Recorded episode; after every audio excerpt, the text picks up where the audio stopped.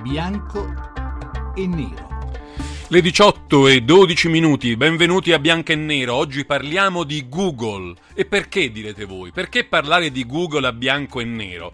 Beh, innanzitutto perché Google ha tantissimi fan, ma anche tantissime persone che, insomma, non lo vedono di buon occhio. C'è chi ne teme la sua pervasività, la sua capacità di controllo, e c'è chi invece lo celebra, lo festeggia per la sua efficacia, per il fatto di essere gratuito, insomma, per il fatto di essere uno strumento ormai penetrato moltissimo nelle nostre vite e in qualche modo le facilita.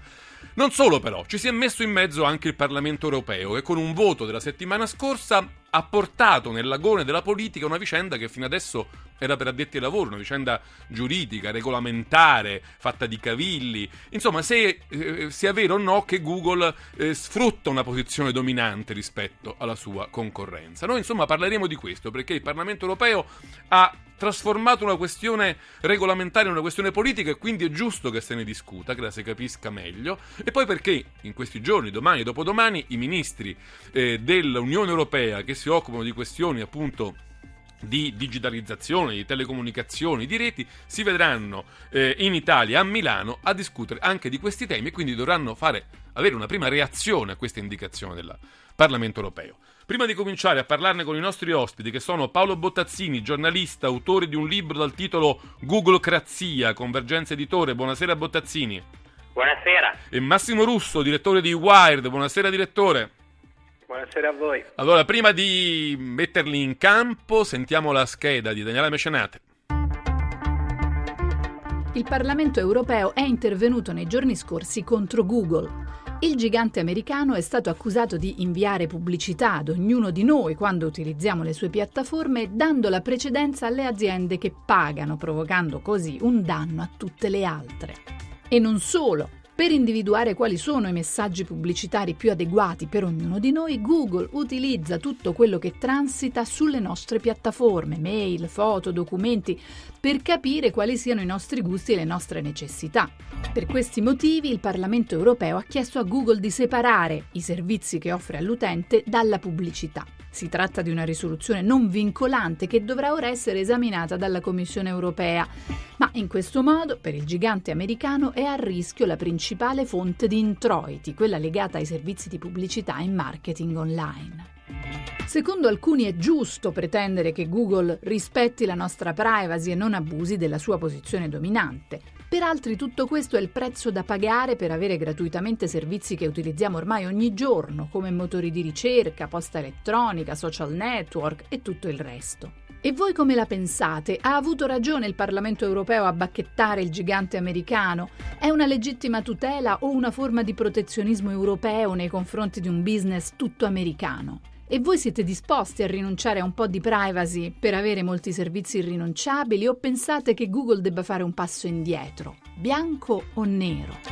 18 e 15 minuti, bianco e nero 800 05 05 78, il numero verde a cui questa domanda che Daniela Mecenate ha appena posto potrà essere eh, risposta, se vorrete, in diretta qui a Bianco e Nero. Noi cominciamo a discuterne. Vorrei interpellare per primo Massimo Russo, direttore di Wired, e innanzitutto per chiedergli la uh, questione legata alla, al fatto di cronaca. Insomma, il Parlamento ha votato, tra l'altro con una ampia maggioranza, 384 voti a favore e 174 contrari, questa risoluzione che chiede di eh, praticamente smembrare Google, dividerla in due blocchi blocchi, uno il motore di ricerca, l'altro i servizi, la pubblicità, eccetera. Ha fatto bene o ha fatto male il Parlamento europeo a chiedere questa cosa? Ma ha fatto malissimo perché in questo modo non ha votato contro Google, ma ha votato contro l'innovazione. Nel senso che eh, ovviamente quando poi la risoluzione del Parlamento europeo in realtà è solo una raccomandazione alla Commissione perché è competente la Commissione a decidere in, eh, in questi sì, non è, un, non è una, un, voto vincolante, però non una pressione politica si, la si vede insomma. Il messaggio che il Parlamento ha voluto dare alla Commissione è basta traccheggiare, è quattro anni che è aperta un'inchiesta contro Google, a questo punto chiudiamola e visto che Joachim Almunia, il commissario alla concorrenza precedente, non è stato in grado di farlo in maniera sufficientemente energica, adesso è arrivato il, il messaggio a Margrethe Vestager, la nuova commissaria, che è meglio che, che si muova e, ed è meglio anche che si muova in una certa direzione. Il problema è che eh, in questo modo il Parlamento europeo eh, mostra di avere più a cuore eh, le aziende e la tutela delle aziende che si sono mosse eh, contro Google piuttosto che quella dei propri Ma cittadini. spieghiamolo meglio ai nostri ascoltatori, Russo. Quali sono le aziende, o comunque la loro tipologia che si sente minacciata da Google e perché pensano di, come dire, di cavarsela meglio se ci fosse questa, questa divisione, questa partizione di Google?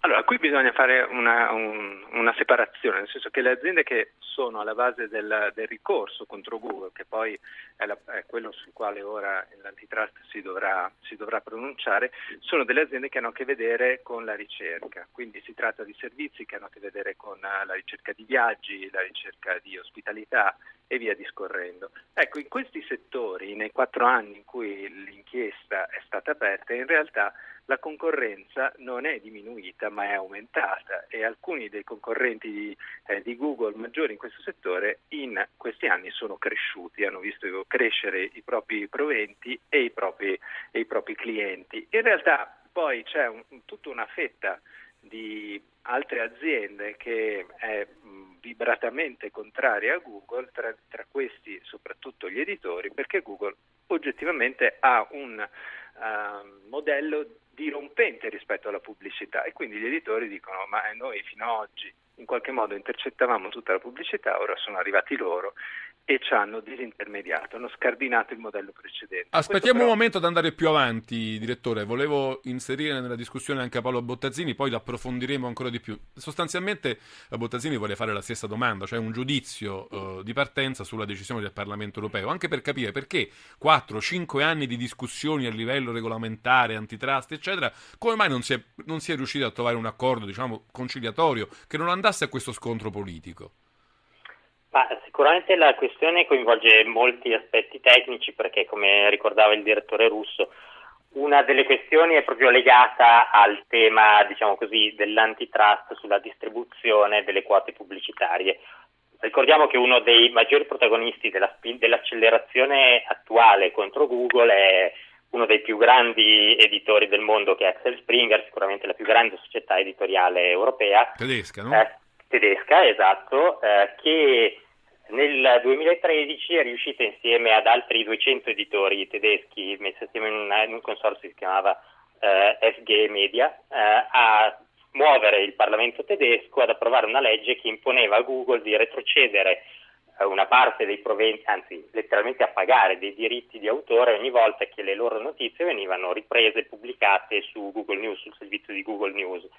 Um, operazione che si è rivelata un, un, disastro economico dal punto di vista degli editori perché Google sostanzialmente ha smesso di pubblicare i loro snippet non rifiutando quindi di pagare e rifiutando di fornire di nuovo il servizio e tutti gli editori, eh, la notizia proprio di un mese fa, hanno dovuto eh, spontaneamente eh, rinunciare al loro diritto in Germania perché i loro ingressi erano diminuiti dal 40 all'80%, cioè il silenzio di Google di fatto devasta eh, l'economia proprio di quelle società che in qualche modo sono mosse contro, contro Però Google. questa vicenda non sembra aver insegnato molto alle case editrici allora. Eh, ha insegnato pochissimo anche perché eh, diciamo che la difficoltà è proprio come diceva il direttore russo, quella di capire in che modo innovare. In qualche modo gli editori si sono trovati nell'arco di, ar- nell'arco di 15 anni che in realtà non sono neanche così pochi, a essere sostanzialmente soppiantati non solo nella loro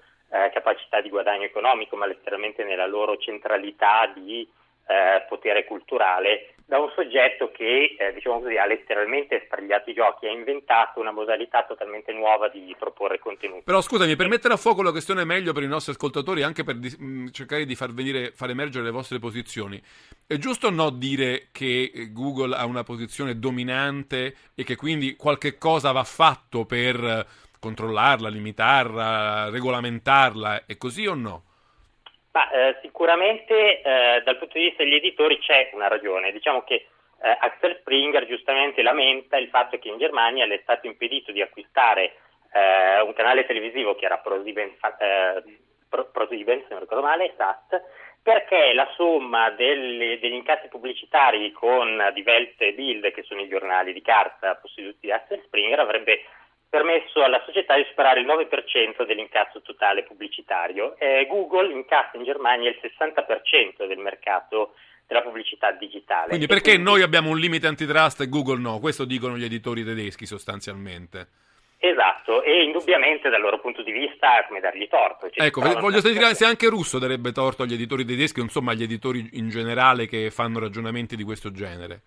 Ma io credo che il problema principale degli editori, dei legislatori e dei cittadini d'Europa non sia quello di creare nuovi blocchi alla concorrenza, ma di domandarsi perché Google, Amazon, Apple, Facebook, Yelp e quant'altro nascano negli Stati Uniti e non nascano in Europa. Allora, se ci sono delle regole che in qualche modo impediscono eh, la nascita dell'innovazione o, il, o lo svilupparsi dell'innovazione in Europa, è su quella che bisogna agire.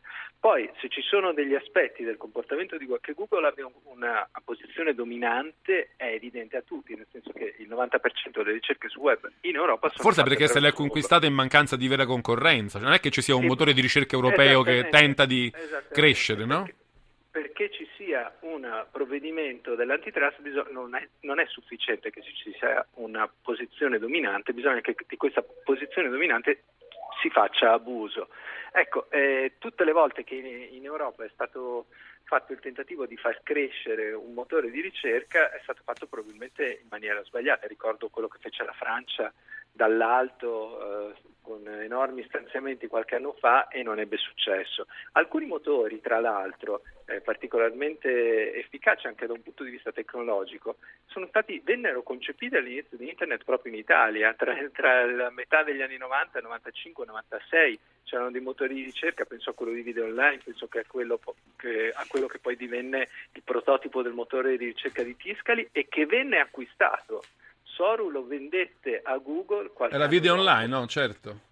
Eh, che l'aveva fatto Rubbia, se non mi sbaglio, cioè aveva lavorato... Eh, era, c'era, c'era, stato un lavoro di, di, ingegneri di Pisa e a Pisa noi abbiamo un validissimo centro di ricerca sulla ricerca, c'era stato un lavoro da parte dei tecnici del CERN e poi, è, tutto, eh, è tutto svanito, liquefatto nelle vicende eh, digitali insomma... italiane. Ho pochi, ho pochi, minuti prima del GR, volevo tornare un momento da Bottazzini. Lo ricordo, lui tra l'altro è l'autore di questo libro Google Crazia. Mi, mi incuriosisce sapere che cosa intende lui per Google Crazia e se quando sento una frase di questo genere, una frase è di, ehm, è di mm, Assange, fonda, di Julian Assange, il fondatore di Wikileaks, che dice in un'intervista che Google rappresenta una forma postmoderna di, tot- di, totalitarismo. Dice il totalitarismo si è sviluppato in Germania nazista e in Unione Sovietica, era una forma high-tech. I nazisti sono stati la guida mondiale dello sviluppo tecnologico sotto diversi aspetti e, e avevano l'ambizione ideologica di spingersi in un modo inedito sulle meraviglie tecnologiche. Non voglio fare paragoni semplicistici col, col, regime nazista, Google non è ancora per nulla vicino a quel punto, ma il suo desiderio totalizzante è quello. Che ne pensi, Bottazzini? Beh, sicuramente Assange dice una cosa vera, anche se poi parte della tecnologia tedesca in quel periodo era della Holler, quindi era della poi futura IBM americana, soprattutto i meccanismi che permettevano di gestire i lager. Eh, nel caso di Google invece è vero, si tratta di una eh, situazione assolutamente endogena. Cioè si tratta Google di una googlecrazia, realtà... quindi questo lo confermi diciamo, il titolo del tuo libro. Assolutamente sì, questo perché in realtà noi continuiamo a pensare a Google come un motore di ricerca, ma in realtà Google è molto altro, a partire dai sistemi operativi dei, dei nostri cellulari, a partire dalla nostra mail, ma eh, soprattutto in ciò che viene concepito in, quel, in, quell'ambiente segreto che si chiama Google X, da cui sono usciti i Google Glass, quindi gli occhiali che permettono la visione de- di una realtà aumentata, le macchine che si guidano da sole e in cui Larry Page sta concependo addirittura dei mh, dispositivi per uh, curare i tumori e addirittura salvarci dalla morte, quindi uh, di pensare a una vita eterna sostanzialmente al silicio dove la nostra personalità viene uploadata su macchine che dureranno in eterno. Diciamo che sicuramente Google non si impedisce sogni di grande, di grande portata, i cosiddetti moonshoot, quindi passi su territori inesplorati come se fosse la Luna, eh, su cui Google sta investendo grandi capitali. La società che è dedicata a curare i tumori ha un investimento di un miliardo e mezzo eh, di dollari. Quindi, eh, Niente di particolarmente riprovevole però così a prima vista, no? Assolutamente no, diciamo che l'affinità che si potrebbe vedere con il nazismo è proprio nel concetto di vita degna di essere vissuta, cioè in qualche modo Google, pur nella, diciamo così, sicuramente in un, uno spazio logico, uno spazio di valori totalmente diverso da quello del nazismo, in qualche modo però si sta assumendo il compito di stabilire cos'è una vita degna di essere vissuta, una vita che deve durare in eterno e in questo si sta sostituendo di fatto al compito biopolitico, potremmo chiamarlo così, dello Stato. Ti fermo Bottazzini perché la sigla ci dice che sta arrivando il GR regionale su questo tema, quello della googocrazia, siamo del, diciamo, del grande fratello elettronico, vorrò poi sentire anche il parere di Massimo Russo subito dopo il GR regionale che adesso comincia, vi ricordo siamo al bianco e nero, stiamo parlando di Google, della vicenda europea che vorrebbe dividerlo in due parti, pubblicità da un lato, ricerca dall'altro, potete dire la vostra all'800 05 05 78 alla fine della nostra discussione che riparte dopo, subito dopo il GR regionale a cui adesso lascio la linea.